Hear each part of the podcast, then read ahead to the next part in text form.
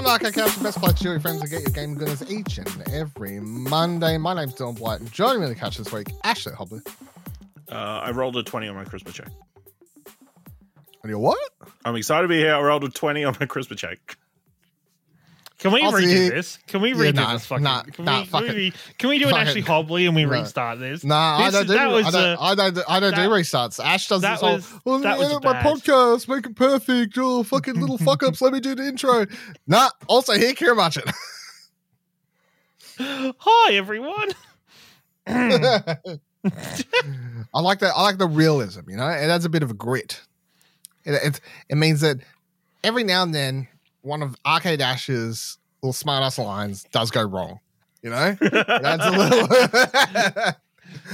It makes it makes people realize that even he's not perfect.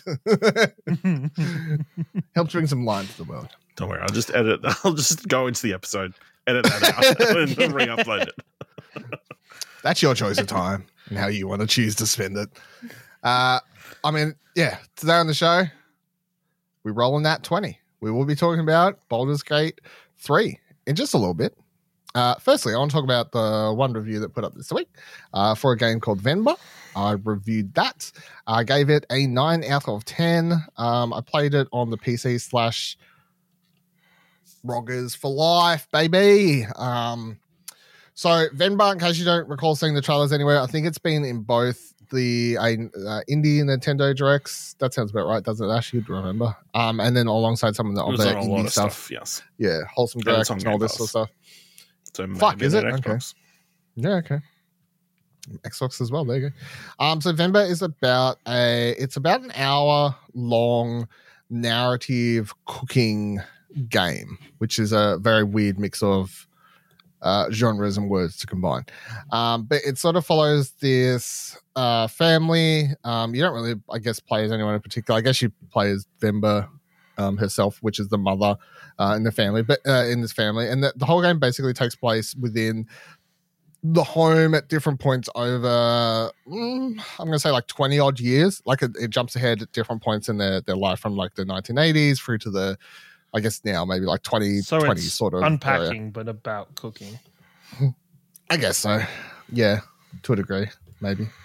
Um but yeah it's it's like you it's a narrative adventure. You get to make some ch- choices with the words but none of it really matters.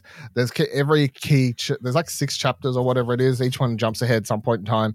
Um and then at the after each you'll be making a dish at some point. Actually no all but one chapter you make uh, cook a, a dish in each of it but uh it's hard it's hard to talk about, that spoilers because the game's only about an hour to 90 minutes long depending on how long it takes you to do some of the, the cooking stuff um, um, and how long you, you read some of the text, I guess, and stuff like that. Um, but it basically follows this family who have just moved to um, Canada. Um, they sort of, I guess, maybe a year or two after the, the game picks up, um, and sort of, you've got, I don't want to say like it goes heavy into like, hey, we've moved to Canada where um where you know out of our own country like we're dealing with like like it doesn't go too heavy on like dealing with the racism side of stuff because the game all takes p- part in side the, the the family's home apart from one chapter but it definitely has some level of like racism dealt with which in that one chapter it may be confronting to some people but um but yeah so yeah uh, Indian mom, Indian father, you know, they have a child. The child's name is fuck, what's his uh trying to remember it. Kevin, right? So and I think an important part and the, the part where the game started really interests me is I think once I have the kid and maybe he's like 10 at this part. So K-A-V-I-N, um Kevin is how he spelled. He calls himself Kevin. And he has all these friends calling himself Kevin, like K E V I N.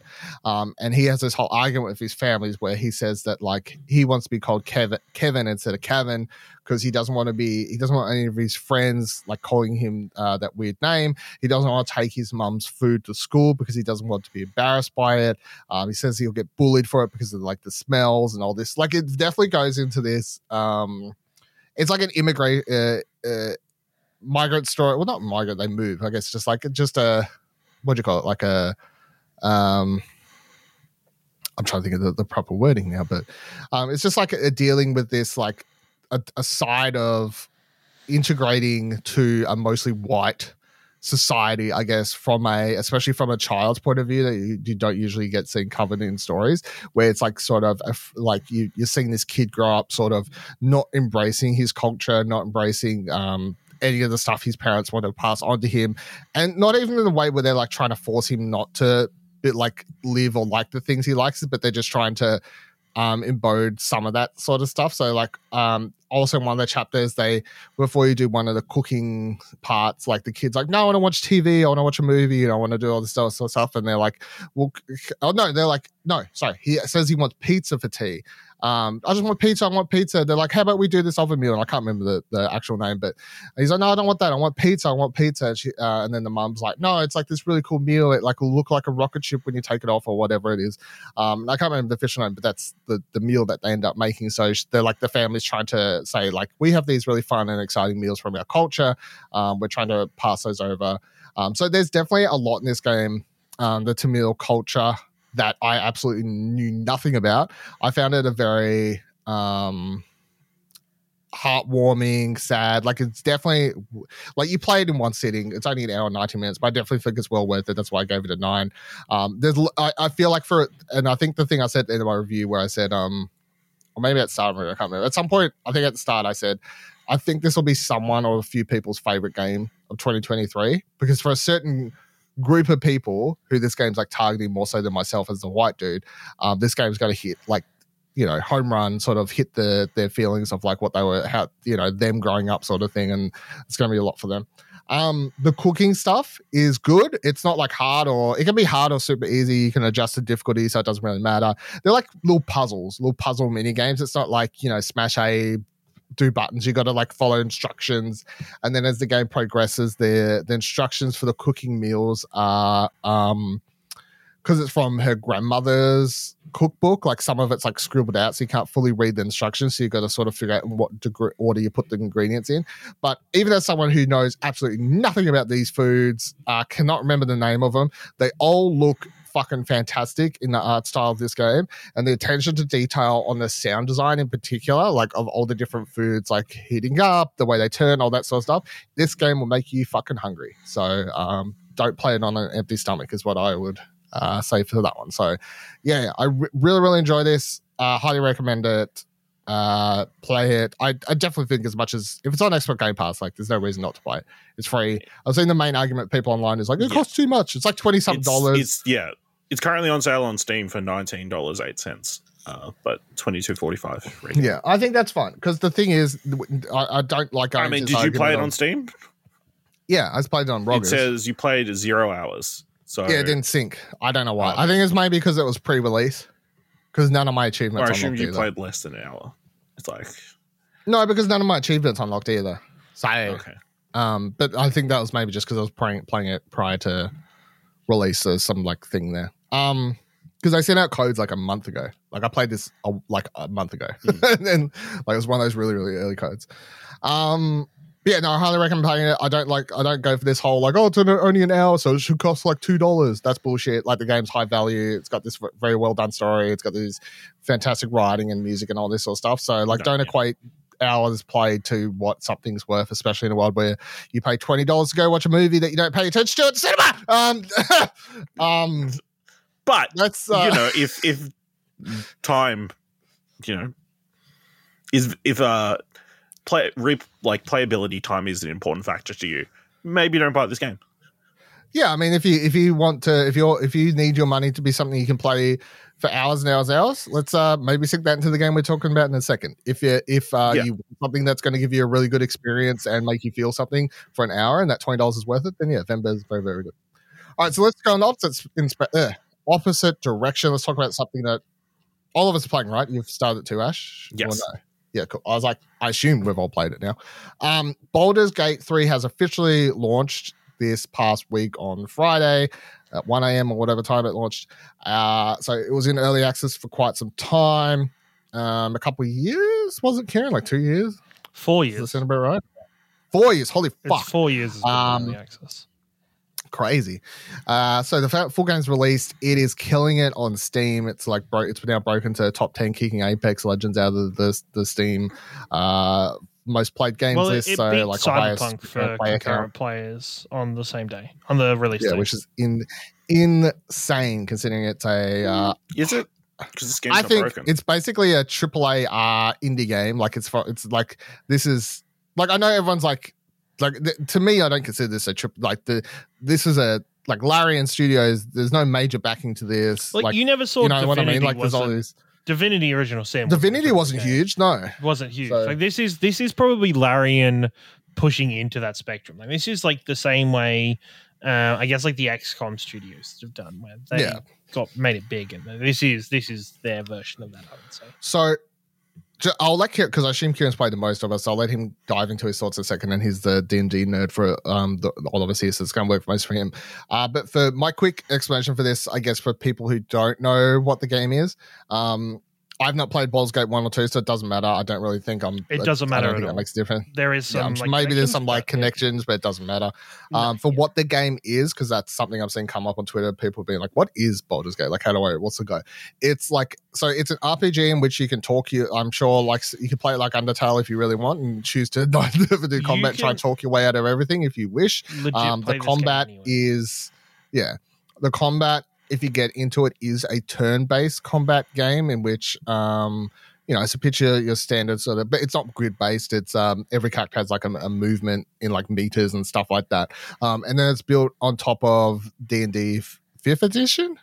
Yes, no. correct. Yeah. yeah, yeah. it's built on top edition, of but it's just been altered for video game wise. for video games yeah. So it's built on fifth edition uh, fifth edition d&d rules altered for video game. So that means a lot of the stuff happens in the background. So like your attacks like your typical fire uh fire bolt and whatever else yeah, magic missiles and all that sort of stuff. They get the the dice rolled in the background when you make those actions um t- when you go to hit enemies. Some of the higher rolls you click a little dice on the screen and you get to see yourself get a nat one and the big words critical failure happen on screen which fucking pisses me off something amazing. Um but like so you do some of that and then yeah it's a very like open rpg in which you can sort of play it how you want which is sort of crazy as uh, as seen by the uh the clip I lo- i've watched uh, that's been going around Matt twitter Mercer? which i love so much. Of just matt mercer just like breaking the game and the developer the director from larian just being like that's pretty smart. Well, I think I think this is uh, the the beauty of what this game does is that it, it captures what Dungeons and Dragons is as a as a um as a premise in terms of you know I know you, you alluded to oh you could talk your way through things or you might have to end up fighting. It's even deeper than that. Like anything that you could imagine to do, you could like this system. This game has systems to probably make work somehow within, of course, the the infrastructure of D and D. But you could make things work. You can. There is an, a bit like there's a magic spell called disguise self, and you could if you're going into a bunch of goblins that are probably going to attack you. You could turn yourself to look like a goblin. Actually, I don't think you do goblins, but you could turn yourself to look in like a drow or something that they would be friends with, and walk up. And the game is prepared for you to have that conversation as a drow and would be prepared for all of the potential outcomes or the how the conversation would go with it. Um, some there- of my favorite clips i've seen so far from the game are just the most random shit but it it's is perfectly into a D&D world. Uh, the funniest one I saw today was a dude like playing as a, a fucking um like the smallest looking dwarf I The- think I've ever the seen. I don't know. either can a, it. it'd probably a gnome, probably a gnome. gnome. So he's playing as a gnome, goes to kick open a door. I don't know if you've seen this clip, like rolls rolls for it with the worst strength stats ever in the world. Somehow rolls a nat 20. This fucking gnome just like drop kicks his door, it bursts open. The dude on the stream just loses it laughing. Like, that's the funniest fucking thing I've seen. it is, and, and it's a game that is just so filled with opportunities for you to play it however you want. I- I saw a, someone posted a Steam review where the person wrote, "I I beat up, I killed a lady for money, and then I used that, a yeah. revivify spell on her, and that led her into thinking I I saved, her." saved her. Yeah. Which imagine Like, bring someone back to life and be like, who killed me? Oh, it's that guy over there. and and this is kind of the the beauty of the situation is so yeah so i'm i'm 14 hours into the game on my normal playthrough i've got a normal playthrough and i've got a playthrough i'm doing in a multiplayer game um, Yeah. with some friends at the same time and so and they're both wildly very different in terms of of I guess my approach to them. I'm using one of the pre-made characters almost for the co-op, for the multiplayer game. It's very So tempted, but I didn't. Yeah. Yeah, which I'm, I'm actually really interested in because they've added a lot for those characters in terms of you get to experience it from their point of view instead of experiencing it as a character next to them.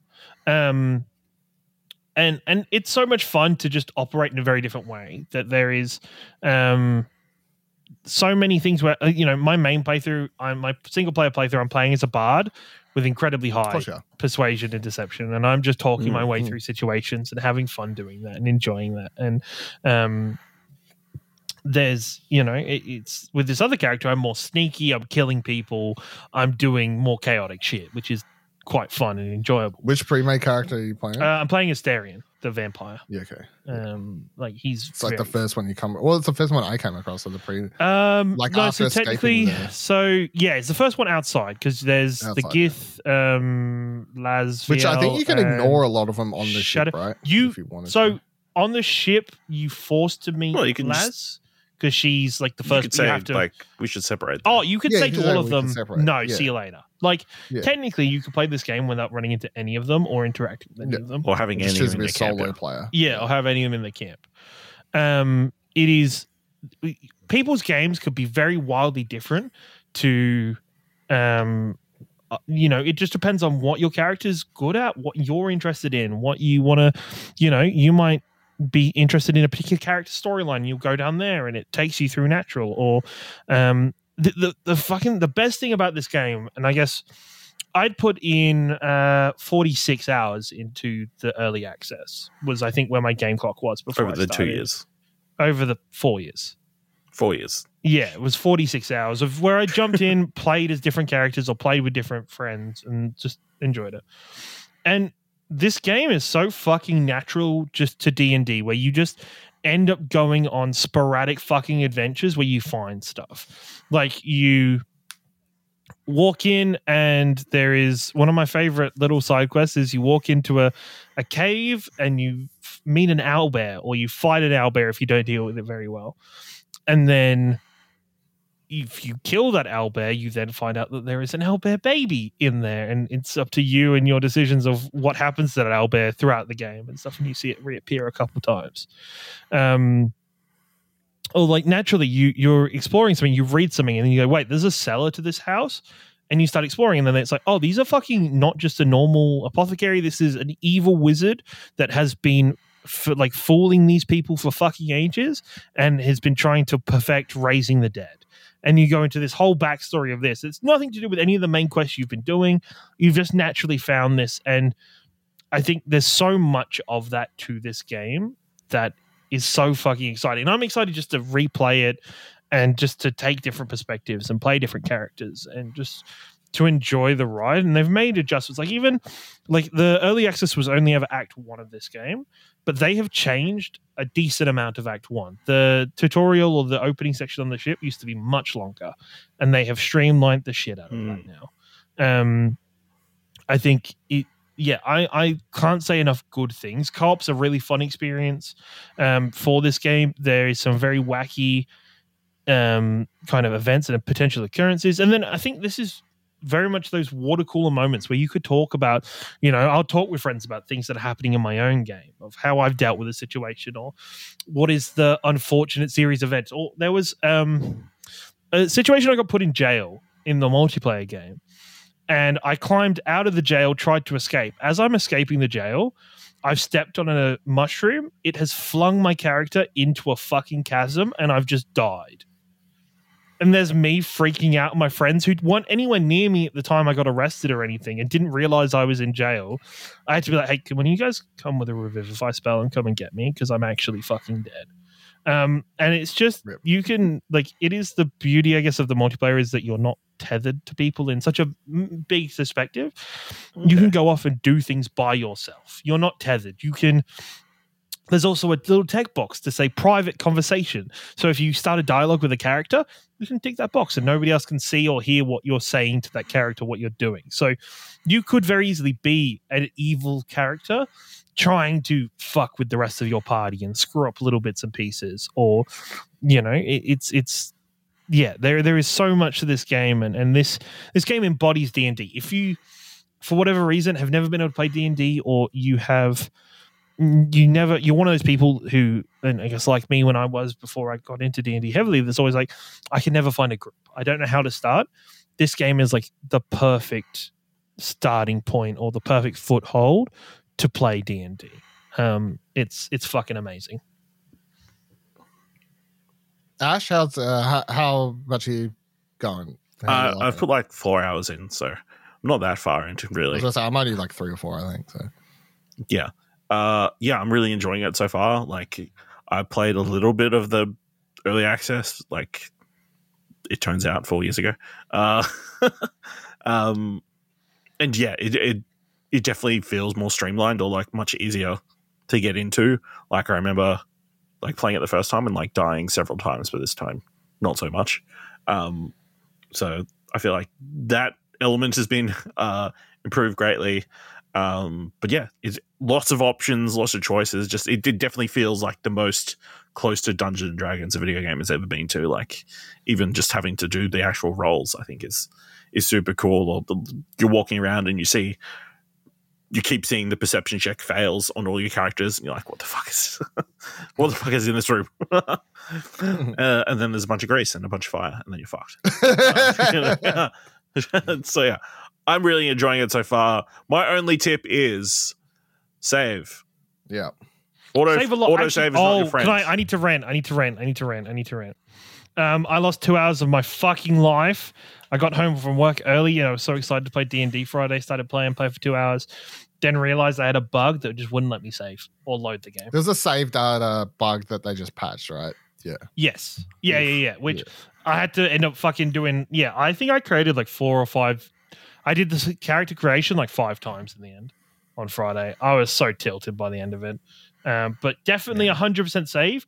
The auto save feature sometimes works in terms of, hey, you're about to do something scary. The game will auto save in preparation for it beforehand. But other than that, fuck, you will. If you die and you haven't been saving lots, you'll be like, oh, I need to Yeah. go back like fucking Yeah. ages to to get. I did. I played like the last hour. I played last night, going around uh, the Grove or whatever, talking to all these people, uh, Yep. getting all these uh, missions or whatever, uh, doing all that. Go, go, uh, go down this, uh, you know, near a prison. Jump down to the secret door. Oh, uh, you were fighting the goblins. under oh wait, door? no, you got you I ran into the fucking room. statue. The statue thing killed you, or was it the goblins? The statue thing. It was the combination. and yeah, I lost all that. I lost an hour. of- Yeah, I definitely feel like that the I understand that like I guess their worries if they implemented too much autosave it could like annoy people that they couldn't backtrack.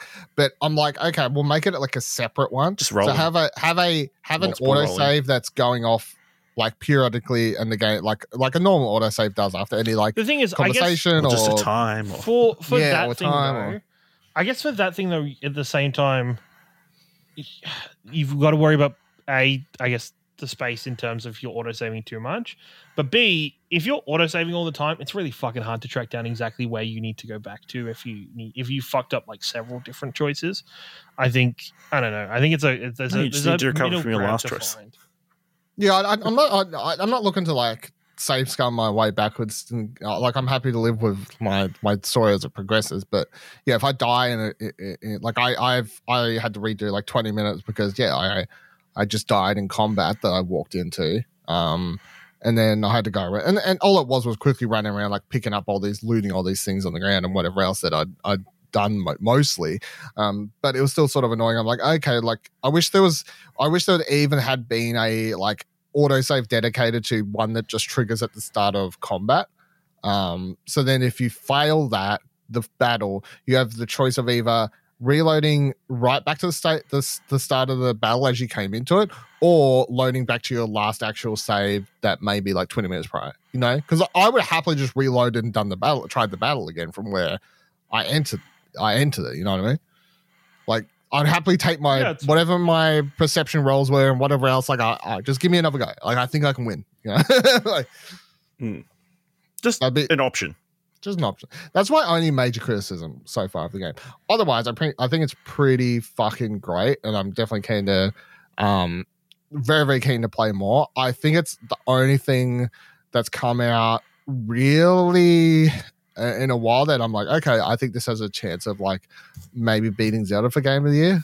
Like, yeah. I, think it's I, feel like crazy. that's a yeah. I don't. I don't think there's anything else that's coming out, and I, I think for a while everyone assumed that Zelda was probably going to win most people's game of the year. I think this has definitely definitely has stepped into the fight because not only not only is the game's mechanics like really really good, which it, it, it is just building upon. Like if you've like I've played uh I played a little bit of Divinity two. I never played the early access of this, um, but like it's just building upon whatever Larian's been doing for the last ten Yes, years of their careers, 100%, basically yeah. but everything is just so much better and the game visually very very good the thing that i and i knew they'd done it because they'd done all these videos whenever they released and did um, their streams and stuff talking about doing all this motion capture and stuff the motion capture and everything in this game for all the characters is really fuck like i don't want to say it's like the last of us level but for the type of game this is i think it's Yeah. very To fucking the good to the For a point game with a million custom options, Yeah. it looks pretty good for characters. Yeah. yeah I think, and even to the point of like, there, Like, like, there was a moment. this- um there was a moment where I had, there was a character reading a book or something, and the character's lips were moving, and like like Yeah. moving as if they were reading along with what's on the page. And I was like, that's fucking great. Like it, the, the depth of immersion to this game is insane. I definitely feel like there's an attention to detail here that you don't expect in these sorts of games, I guess. Like, And and you know, I like guess- even the opening cinematic, I was like, holy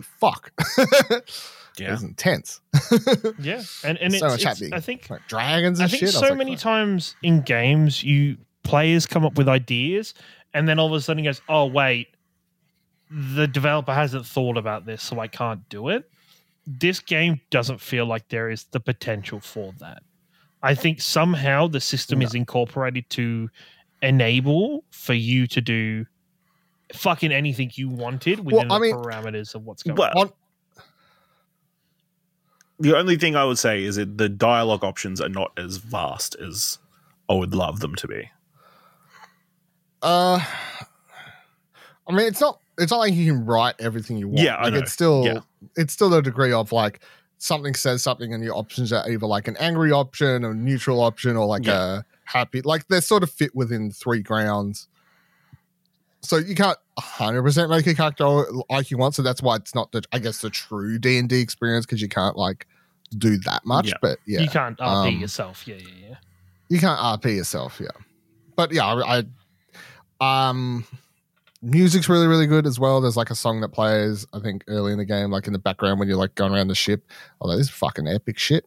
Um and the other thing is I saw someone uploaded a video of like what the game looks like when you hook up uh, a controller to it, which is presumably what it's going to look like when it That's launches what I on was consoles. about. Like, Yeah, well, it's really like I, I I still definitely feel like this is a game that's made for obviously keyboard and mouse, and that's the the way.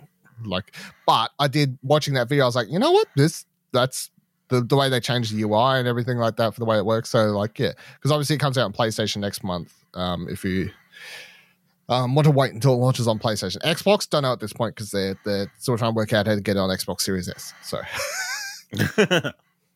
and good luck to them. Yeah. So just just what I say to what, that. what are you guys what are you guys playing as? What is what are you playing as? What are you? You want to guess? Do you want to try and guess or? Um, no, I want you to tell me because I think there's too much. Alright, I'm half elf. much option. Okay, I, okay, that I could have guessed that, but are Yeah, you you, could have guessed that. Yeah. did did you go half elf warlock or did you go something different than a half elf? No, Half elf Warlock.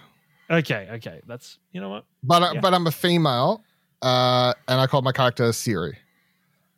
Very cool. Okay, cool, cool, cool, cool. And Ash, what do you? Maybe can ev- maybe um maybe do you want, does everyone send me pictures of their characters later? I can fucking um, I might post them on EN count. That'll be a funny little thing. Okay, sure, sure. sure. We can all see what each other's characters look like. Yeah, no. So I th- I like the way my character looks. I think she looks pretty badass. Yeah. Only I did. I was annoyed with hair options in this game, even though there was fucking heaps. I couldn't f- quite find the anime hairstyle. I yeah, you could find the one. yeah, yeah. That was it doesn't quite. What What, do you are you got, What are you playing as Ash? I've, I've got a half elf drow. Okay, cool. Half drow? Very cool. Half Yeah. drow. Cool, cool, cool, cool. Yeah, And what a- class? a- what, what class you playing? It's a rogue, but now arcane trickster. Trickster. Oh, interesting, interesting. I'm playing as the assassin rogue um, in my co-op game. It's really fun. I'm I'm really Yeah. enjoying. Rogues and bards are my go-tos. I just don't want to get Um, close. Why not? I can feel like that makes the game harder ranged. if I have to get close to enemies. I feel like that's asking for Nah. I feel like I feel well, like the, de- well, depends on what class you're on. I think it yeah, but depends on I've got how old mate in my crew who can use that that spell to put like m- the shit on the floor. the great. So you And got then- Gale, G- good old Gale. Yeah, I got Gale. He greases, Gale and I just fucking fire spell that shit. Oh, this is just a just a very minor um thing that I thought made my game better. Um, I turned off the karmic dice system, so it was just more like normal D and D. So in the background, Baldur's Gate Three has a dice system where if the game thinks you're getting lots of bad rolls, it'll start weighting it so you get good rolls Oh, okay. in the yeah, background. I've seen I've turned that- that, off. The other piece of advice I've seen is to check off uh, reaction, like uh, there is some all those kind of reactions. Yeah, like uh, so you can pick which ones you want to use. yes. So there's a Because like if a shitty person, if a shitty elf goblin that's about to die walks past you and you have the chance to kill it, you could save it in case the one that's really going to do damage comes towards you. Yes. Nah, kill 'em all. hundred percent. That's it. Just brings up a text box and says, "Hey, do you want to attack this person as you're going past?" And you just tick it.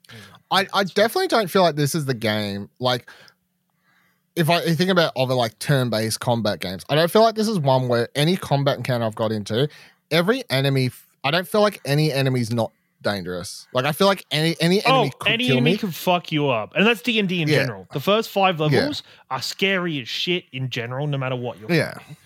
So it's not that thing of, like- randomly one hit you.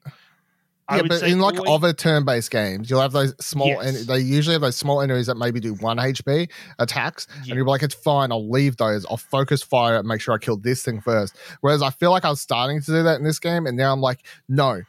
Even if that thing's on one HP, I'm gonna fucking waste an entire attack to kill it because that thing on one HP is still as dangerous as this thing over here. Like Mhm. everything is gonna just fucking Yeah. kill you. Like and and it's it's as a whole i think um one of the i think to make combat easier for everybody just get in the habit even though the surprise round system can be a little funky sometimes in terms of getting the rest of your party in if you can see a fight happening or see something that's about to try and like go into stealth mode and try and get the first attack and get surprised and get yourself set off. Um i think especially if that's the you're only good thing about losing a fight because you reload back in. you can in reapproach and you it, sneak and back you- in. yes and then stealth attack, there is yeah. there is a boss fight I spent a good two hours yesterday doing because I was at the end of a dungeon with barely any fucking spell slots. And I had to like articulately work out the first turn. So I did because the first turn was where I was getting obliterated. And I needed just to work out how best to do that. Um I think yeah, I, I I love this game. I can't say enough good things about this, especially narratively. I think all of the I- I don't know how many of the NPCs, the, the party members you guys have met yet. They probably, I would doubt you've met one or two of them that I have more. I think I've I'm got- up to four. Four. So you've probably to got, one, you've probably two, got three, Astarion, five. Shadowheart, Gale, Wyll, and who am I missing? Oh, and Laz and Lazriel. The, the, Yeah. the last the person? I met, So you should have the the gith. last person I met the was just a dude I pulled out of a portal. Yeah, so that's Which is the Gale wizard, the yeah. wizard. Yeah, he's Yeah. yeah. Um, I think um, there's a couple more characters you get to meet to be in your party. They're all of their side quests are, are deep and interconnected and Mm. um, very interestingly layered. And I think there is plenty of worth, like I especially. mean, I just uh just opened up the the option. Like I what I must have built up the relationship, or like they trusted me enough to like go. Listen, I got a drug problem. I need you to help me with this drug problem. oh, are you talking about? Yeah, Yeah. okay, yeah, I know, I know Yeah. who you're talking about. Yeah, um, that's it's an expensive drug problem, oh, and you need to help me so with the know, expensive drug. problem. Um, it is, uh, it is capable in this game for you to permanently lose party members. Like Mm. the drug problem one, if you don't help out with the drug problem or deal with that, like Oh, I had, like there's a life, bit of man. a, there's a bit of a, there was a bit of a bug for me, and while I was doing it, eventually I couldn't do it, and then I finished the conversation, and then the pop up came up. This companion has left the party permanently. and it was like he chose oh, to walk away because of the drug problem. yeah, he was like, I'll go deal with this myself. See you later. I'm out of here. Um, That's cool. Like, uh, I think it is. There is a lot of and- real campaigns. especially. Also, I think even more to respect, fucking choices in this game just carry on far into this game in ways you just don't expect. Like even just minor character interactions. Fuck, it's actually the one thing that I laugh at about the narrative and dialogue. Every character you talk to, well, most of them, there'll always be a question of where are you going or what are you doing. Fucking every answer is Baldur's Gate because it's leading to the the later in the game when you're getting to the city of Baldur's Gate, where so many of these characters are going to reappear and, and there's going to be interactions again. Um, so it's it's yeah you it's so much freer and, and more open for for people to be able to do things and play however you want. And there is, uh, I think the stat I read was like 174 hours worth of cutscenes in this game. You will not do everything in one now. run. Yeah. You you will not do everything in one run. You will not go everywhere. You will not see everything. Just just play it how you feel drawn to play it. Play to investigate things you feel drawn to do. Um, because I think all over the map there is so many interesting and deep things that you can, you can get into and um, aspects that I think are, are really fascinating. I mean, yeah, it's cra- this game is crazy. Like, you could do pretty much anything, right? I assume you could go around, you could kill every single person in this game. You you could yes you could start a fight with you know like the grove you're in that grove you could start a fight and kill everybody. Like you could Yeah. just start a fight and just massacre that whole Fireball, place. done. there is a um there is like in that in that city there is a ritual happening that is fairly major to the plot point in the story you can steal the main central piece of that ritual so the ritual can't happen and just leave not do any quests to do with it not do anything else just fucking grab it and walk away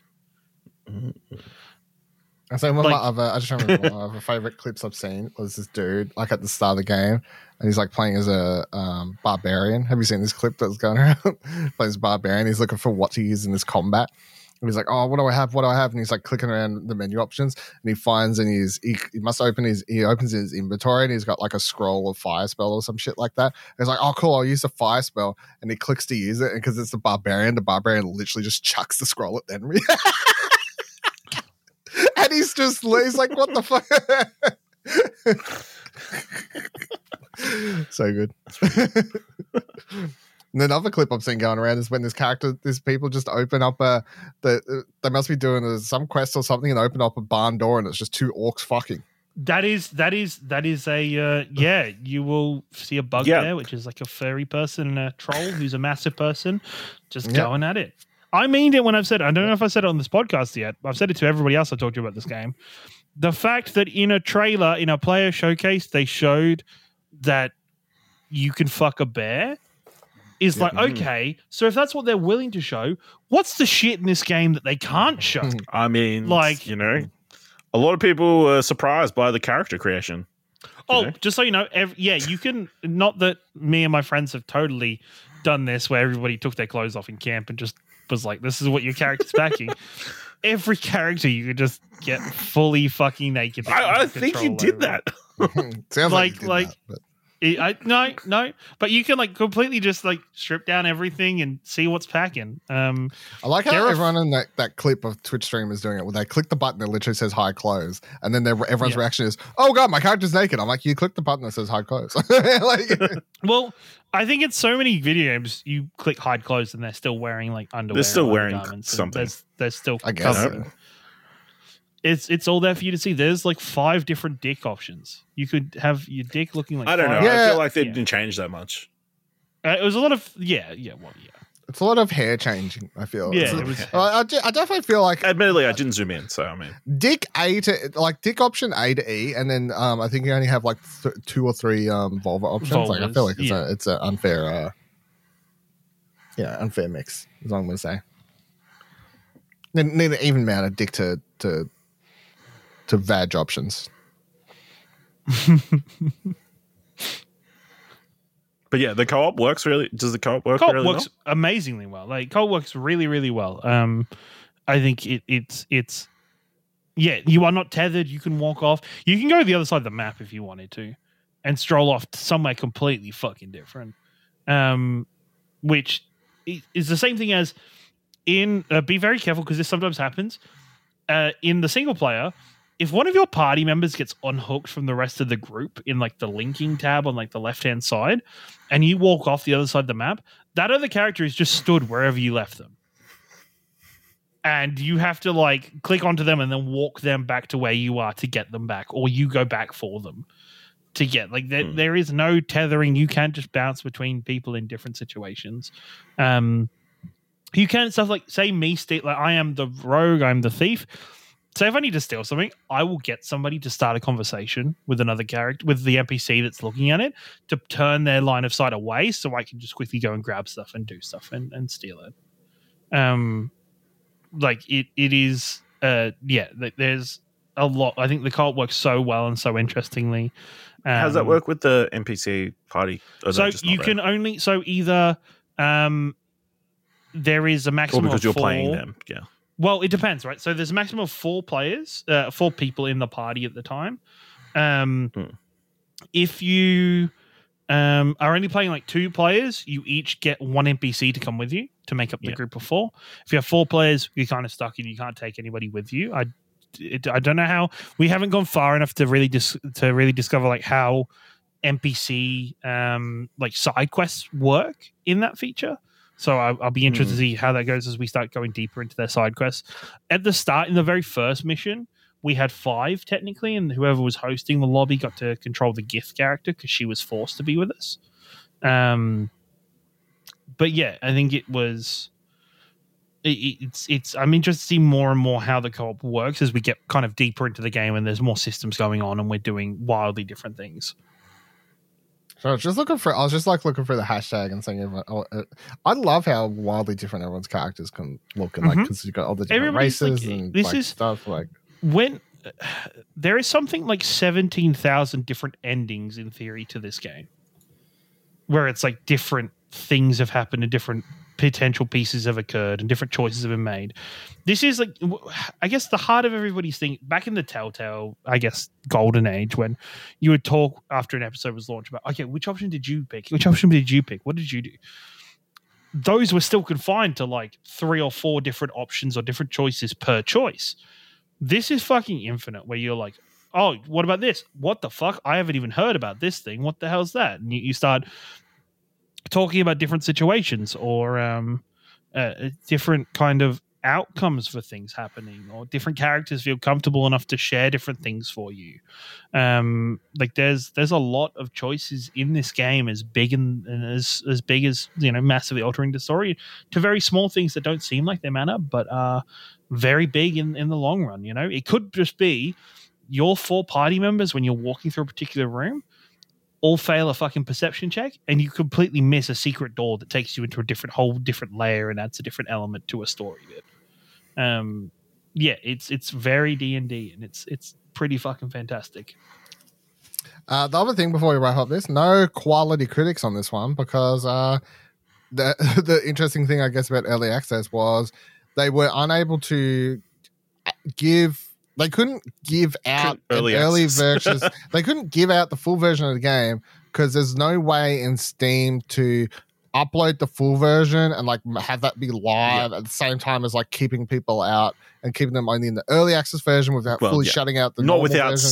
making up a whole entire different version yes so um, everyone uh, including critics from IGN to us, started playing the game at the same time, other than if you'd been playing early access. So um, I thought that was interesting. So that's a massive RPG, Did, but yeah, I know. Was there much different? When was the last time that you played it in early access, and how much different? Um, you feel like it was? Uh, when the Barbarian and Bard released, that maybe is twelve months ago. I mm. jumped in then for a little bit and played a bit.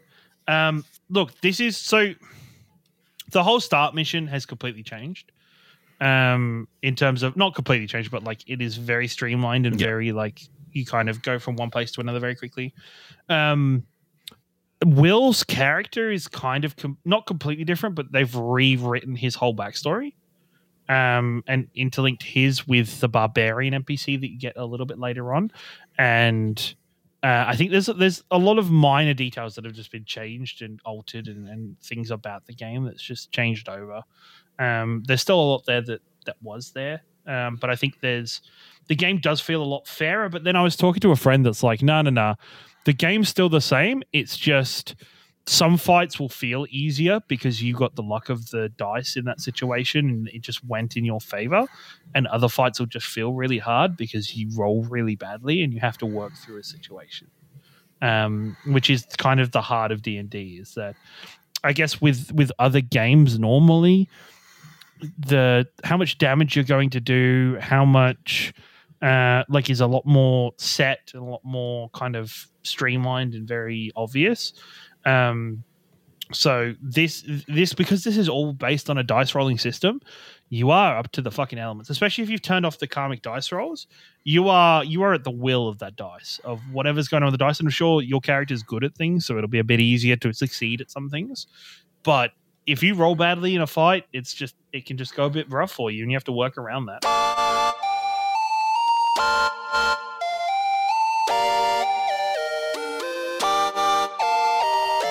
All right. Um, we'll talk about more Baldur's Gate in the coming weeks, I'm sure, as we all continue playing it. Um, but let's get into some news. So I've only got two things I want to talk about this week. Uh, firstly, Xbox has announced Xbox slash Microsoft, whatever we call uh, what they're bringing to Gamescom. So press start writes, touting the largest booth it's ever brought to Gamescom. Xbox says it will have over 150 gaming stations featuring 30 titles at show, along with 300 seat theater, photo opportunities, and Xbox FanFest action of the game feature. 25 will be playable for floor attendees, including likes of Armored Core 6, Fires of Rubicon, Payday 3, Persona 5 Tactica, Cyberpunk, the Cyberpunk 2077, Phantom Liberty, and somewhat surprisingly, given it's been a little radio silent lately, Stalker two as for for, for its he- heavy first hitting target for heavy hitting first party titles. Bloody words. Starfield and Forza Motorsport. These won't be playable on show four, but we'll have exclusive theater presentations running throughout Gamescom. Uh, so, of course, in case people have forgot, Gamescom uh, it's coming up soon. It is uh, about uh, three weeks away. Twenty seventh is when Gamescom uh, is happening. Um, Geoff Keighley will be doing a show. I'm assuming if Xbox is going hard and having their biggest thing here, that they're going to have like a bit of a presence in Geoff's opening night live, all that sort of stuff.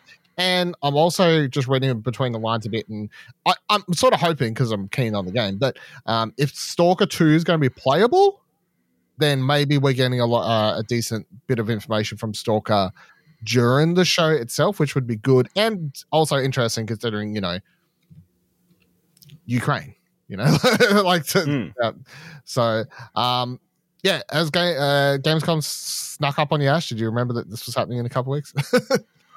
uh, yes. uh, I definitely remember. You know, you know, it's only when are we doing opening night live predictions? I mean, have to do it soon. Maybe next week. Yeah. I mean, technically, we could have put them as part of our last predictions. So no. Yeah. But yeah, just uh, yeah, this year's going very quickly. It is going very quickly. Uh, do you reckon they'll get? Do you reckon we'll get anything big out of this, or it doesn't really like? Uh, I mean, considering Starfield's what uh, two weeks away after that. When Starfield come out, like 9th or no? When is it? Yeah, something like that. Yeah, so, September. I know. Uh, six. I suspect you know there'll be a section playable. You reckon? Yeah. yeah. Like they'll have the opening cinematic or something. I know what else they. I would. I'm still. I'm still sort of peeved they didn't announce Hellblade at the last thing, or like any other major news at E3 Summer Game Fest time. So I'm hoping something else gets released out here, or like teased, or like a rough. Or we're just back to the normal old. Uh, cool stuff. It comes out, Forza comes out. What are you doing, Xbox? like, sort of back to the not knowing what the fuck they're doing. Cool story. Uh, and then the other thing I want to talk about this week, in before we wrap up, is the story coming from VGC sources. Nintendo targets 2024 with next gen console. According to multiple people with knowledge of Nintendo's next gen console plans, the company is likely to release new hardware during the second half of 2020, 2024 to ensure that has ample stock available on day one to avoid the kind of shortages seen with PlayStation 5 and Xbox Series XS. Although specific details on the console are being kept closely guarded, those VGC spoke to indicate that the next gen console would be able to be used in portable mode, similar to Nintendo Switch. Two sources VGC spoke to suggested the console would launch with an LCD screen instead of a more premium OLED in order to bring the costs down, especially considering the increased storage needed for high fidelity games. The current uh, Switch comes with 32 gigabytes of internal memory, while many current gens come with 100 um, many current gen games on PlayStation, Xbox are over 100 gigs each. Uh, like its predecessor, the Nintendo console will also accept physical games via cartridge slots. The sources says other details such as backwards compatibility for Switch games, physical and digital, remains unclear. Nintendo has said it wants to convert as many of Switch's 100 million plus user fan base as possible to the next system. Ciaran, do you reckon this is uh do you reckon we're getting the next version of Nintendo Switch late 2024? The thing is, right? I feel like every period for like the last year and a half, we have had rumors of a new Nintendo Switch in one form or another. Um, by, I guess the difference is the rumors of them making it, and then rumors. This is now like, hey, it's coming out next year. It, it, I think it'd be the right time. I just hope. I I hope that it isn't a Nintendo what Nintendo does every fucking time, where it feels like it is like meeting the benchmark of last generation or the generation before that even. Um, I, I want them to feel like they're pushing the market in terms of not maybe meeting the the performance and the um ability of say the the ROGger or the the Steam Deck or anything like that, kind of jumping up in, in ability and kind of matching that and and putting out a device and a platform that developers are able to put their games on without feeling like they need to break their game or hamstring their game to be able to work on that hardware. Would you have interest in a Switch 2? What would it, or what would it take for you to have interest in a Switch 2? Um I don't know. I feel like it, it was. uh, I feel. I feel like it would. It would have to have the capabilities of. You know what? Yeah, I think in in many ways it just has to be closer to the ROG, so that more games that I would love to play in bed is able to play on that device. Because at the moment, I'm closer to buying a Steam Deck or a ROGger than I am to a Steam uh, to a um a Switch. I'm gonna shut you down straight away and say that's never gonna happen for one. It's never gonna reason. happen, but it, it's, it's not, not, It's not. It's not about Nintendo not like not having the ability to do it. It's the price tag. The difference. I don't even think. I think they could get like halfway there with without meeting the big price tag. I, I honestly think they could put like a half decent effort. They could in. probably get halfway there, but it's never going to be anywhere close to Steam. No, but that's the thing. All I want is them to go halfway.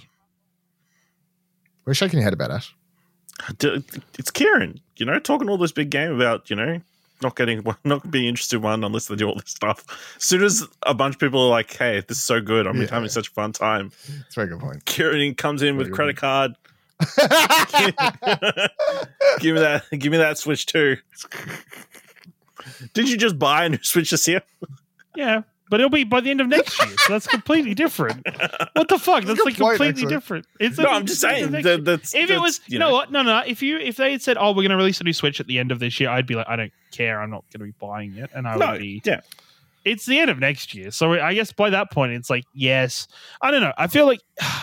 It's it's like the frustrating. What I'm saying thing. is, you got swept up in the Zelda hype earlier this year. Yeah, I did. And bought. I did, Switch. and I and I and I went fuck it and bought a Switch, and, and it was combination with other things. But yeah, no, hundred percent I did, and I'm okay with that because I felt like there was a good enough reason to do it. Um, I I I'm just frustrated by Nintendo in terms of their hardware resting on the laurels of the fact that they're Nintendo and they you they don't have to give a fuck about what its audience wants as long as they're playing a different game, Ciaran. They are, but I just wish they would care a little bit more. that they would just So push the enve- envelope a little bit harder with their devices. I yeah, I believe this story is 100 percent legit. VGC is like usually when they write stuff like this is pretty spot on. So and and the next and everyone knows it's the time. Like it, it definitely feels like a new Switch should be like coming out like this year. But this the fact maybe it would have in a world where they the the um they the didn't have the, didn't the stock and and pandemic. and- skyrocketed. yeah, and all that sort of stuff. So n- late next year, that makes sense, sure. Um, I would say I'm the person here who's probably played the Switch the most. Do we feel like that's a Yep, that, fair assessment? So I would say in a world, so I'm at two ends of this.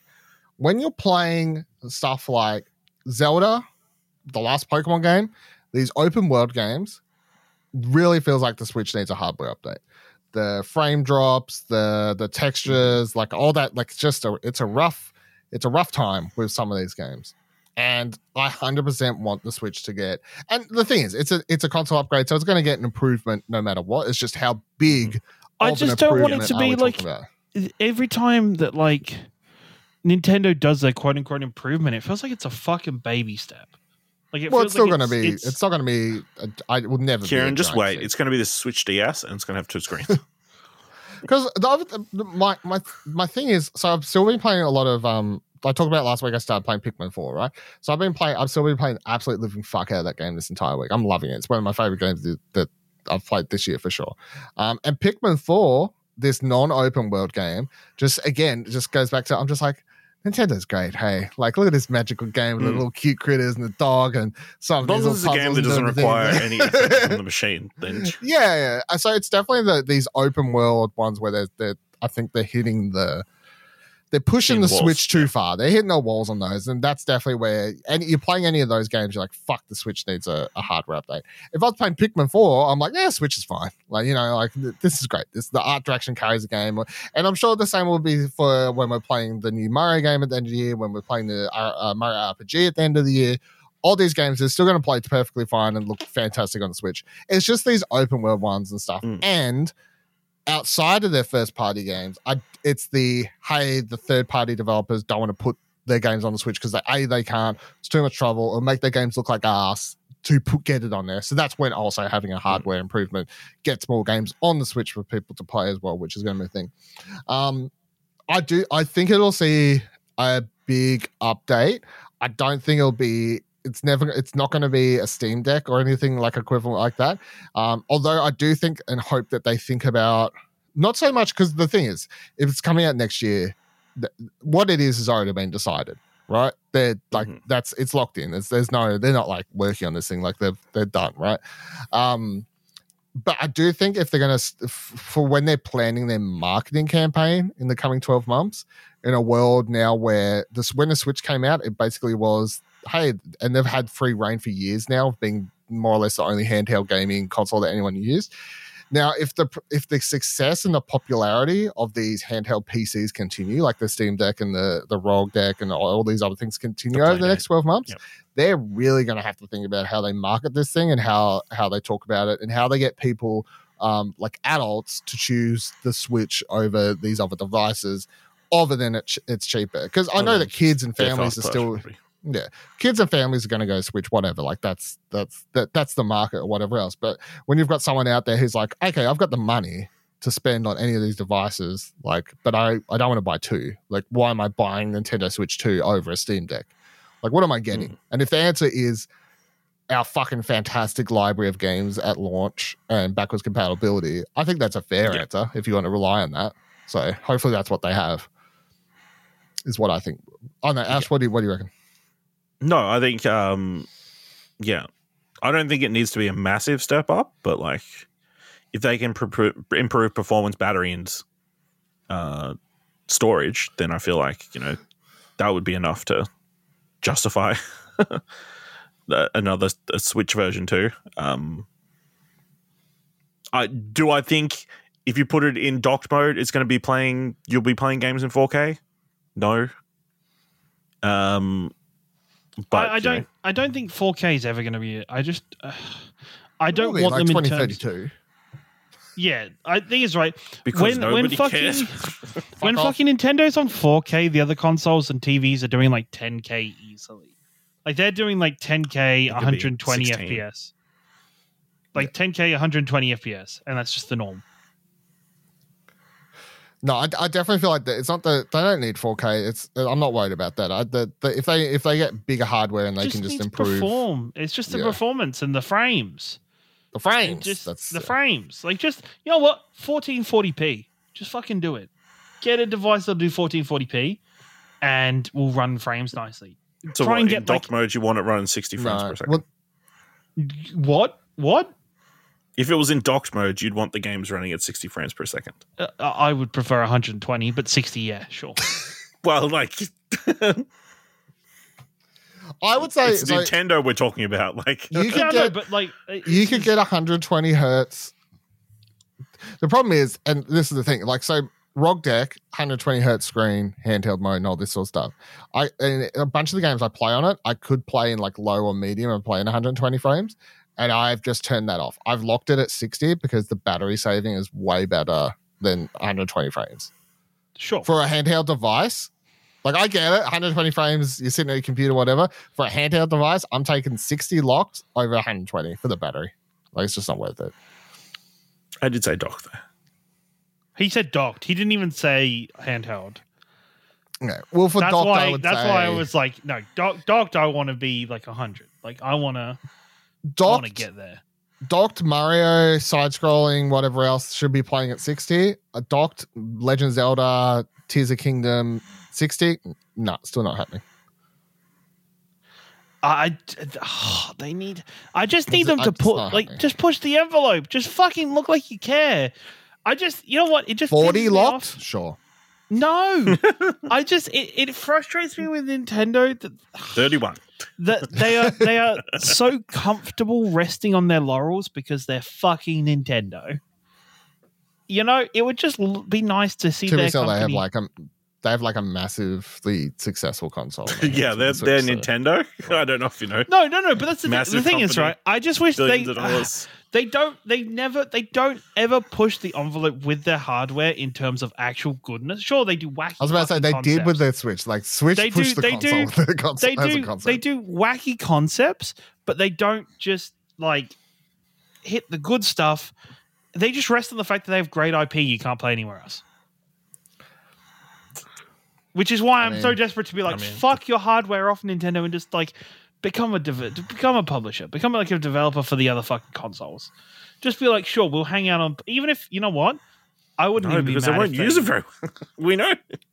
So if if let's put it this way, if the so the Xbox price just went up fifty bucks this last week, so now matches PlayStation. So both consoles are now seven ninety nine Australian.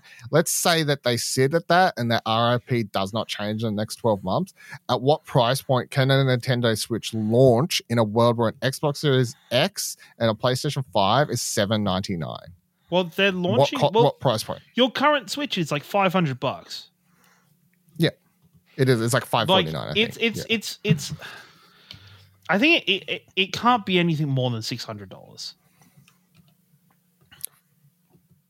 no no no yeah. it So for six hundred dollars, what would you if- expect from a console? no no no so this is okay let me let me caveat this right if they just do nintendo and they do a small performance boost and they do a bit of sprucing sure $600 max if they go all out and they're like fuck it we've like we're we're targeting the um higher frame rates we're we're doing good resolution we've got an ssd in there we've we've we've you know what that's the biggest one fucking make sure there's an ssd in this fucking console Mhm. and, and have good memory and good ram and and good power in this console i would be okay with them almost matching the playstation and the um the xbox because we're a handheld and we doing our own thing it's just we're pushing it in a different direction so it's still well, I mean, the thing is, they're not a handheld, technically. but uh, th- this is the thing, right? Where you you don't you push it out of the market of being against PlayStation and being against so, uh, Xbox gen- generally. You not only get to challenge them and be on the same ballpark as them, you also get to challenge fucking Rogger and Steam Deck and stuff and be like, hey, we're kind of like them. We're not as great, but we're fucking cheaper. So here's Mm. the just to put in perspective, I guess. Um, Switch launched and it's at the same price currently still four sixty nine ninety five. That's your that's your Mm. RRP Nintendo Switch Neon or Grey console, whatever. Four sixty nine. The OLED Switch currently costs five thirty nine, but they like they launch at say four seventy. So that's what they launched this last Switch at four seventy. So this is the, the, the, this is inflation though, in terms of by the time it's like well, yeah, yeah. Friday, like Friday, f- end of next year. I don't By the time they reach Friday. I don't know.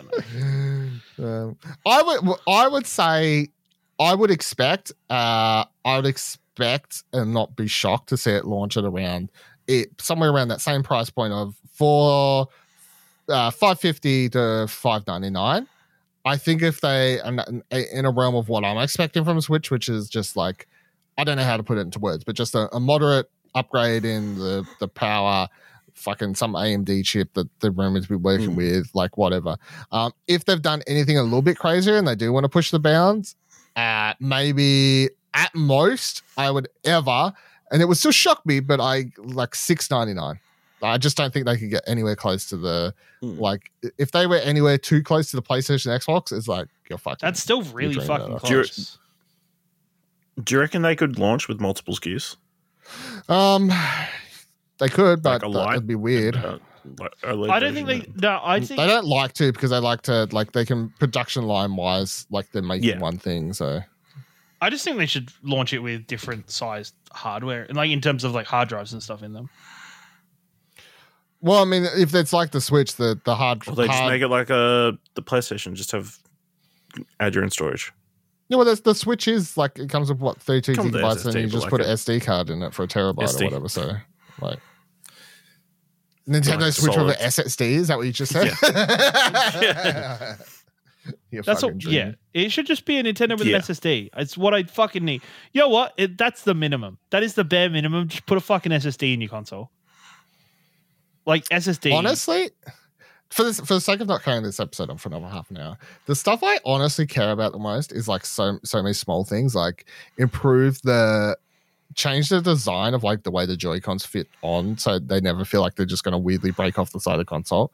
Um, make the Joy Cons a little bit more ergodynamic for when you're playing it in handheld, so that people don't know to buy these third party accessories to play them unless they're child's hands and stuff like that.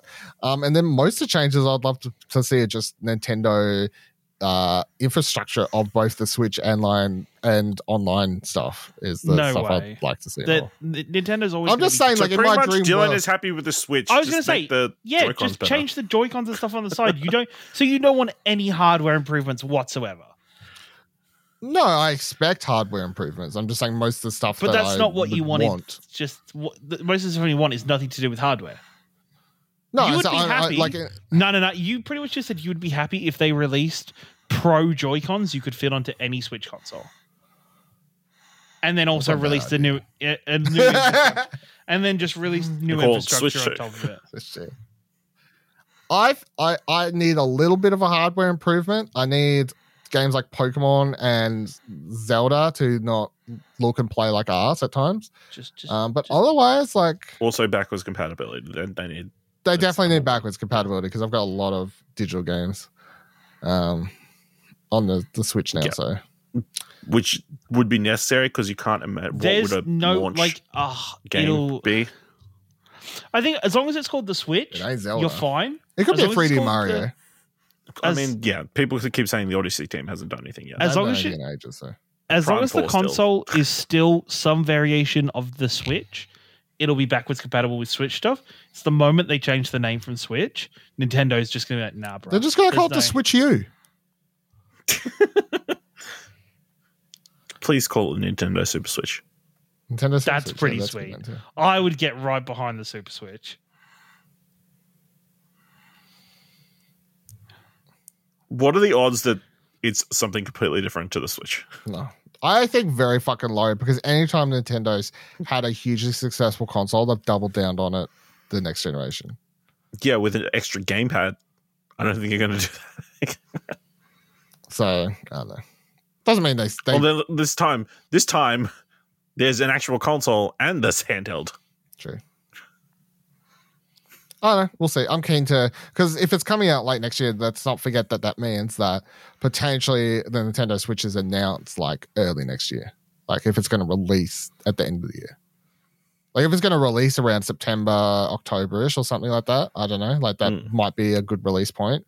Um, that means we could have a Nintendo Switch 2 announcement event in like February, which is exciting to think about. Yeah, so look forward to us speculating about that for the next 12 months. I love it. I mean, And I'd, get, I'd get keen because my, my story of the Switch is I hated it. I'd very admitted. I thought it was the dumbest fucking idea um, from the outset. I watch. I remember watching that's I the have reveal. I any went, friends that I'll play this yeah, with they on a sold it terribly. But this is the thing. This is I remember Nintendo watching the where- reveal. I watched the event on my phone at work at the time. Like I had it on the corner. I remember just watching and just li- looking over and going, shaking my head, just being like, "This is the dumbest fucking thing I think I've No. ever seen." Let me, play- let me enjoy my Wii U. yeah. this is this is the thing, and this goes back to my point. It's their Nintendo. They can drop the spaghetti into a fucking sewer, and every fucking gamer, a nerd boy, fucking Nintendo Mario hat wearing fucking Mark is going to be down there with a fork and a knife, fucking scooping that fucking spaghetti up out of the sewerage and fucking eating, chowing down on it, and being like, "Oh, Nintendo, this is so great. This is so lovely, Nintendo. Thank you, Nintendo." Oh, please, can you drop some more? Yes. Thank you. Sorry, I, I feel like I had to let out some. I feel like that was Ninja Turtle themes. Yeah. Yeah. Well, n- no, uh, uh, sure. All right. That'll do it for this week's episode of Arcade Couch. If you have any thoughts, comments, concerns, like to let Ciaran know what you think about his impression of Nintendo fans, uh, you can do that by joining our Discord, explosionnetwork.com slash That was Discord. all- if you'd like people. to find our X page, you can do it at explosionnetwork.com slash Twitter. Twitter. If you like this episode and thought it was worth a dollar, head on over to our Ko-fi page, explosionnetwork.com slash support. And we will see you here, same time, same couch next week. Goodbye now. Roll them 20s. Isn't it a little dumb that it's if you want to support us on X, go to explosionnetwork.com slash Twitter. Not changing it. Not yet.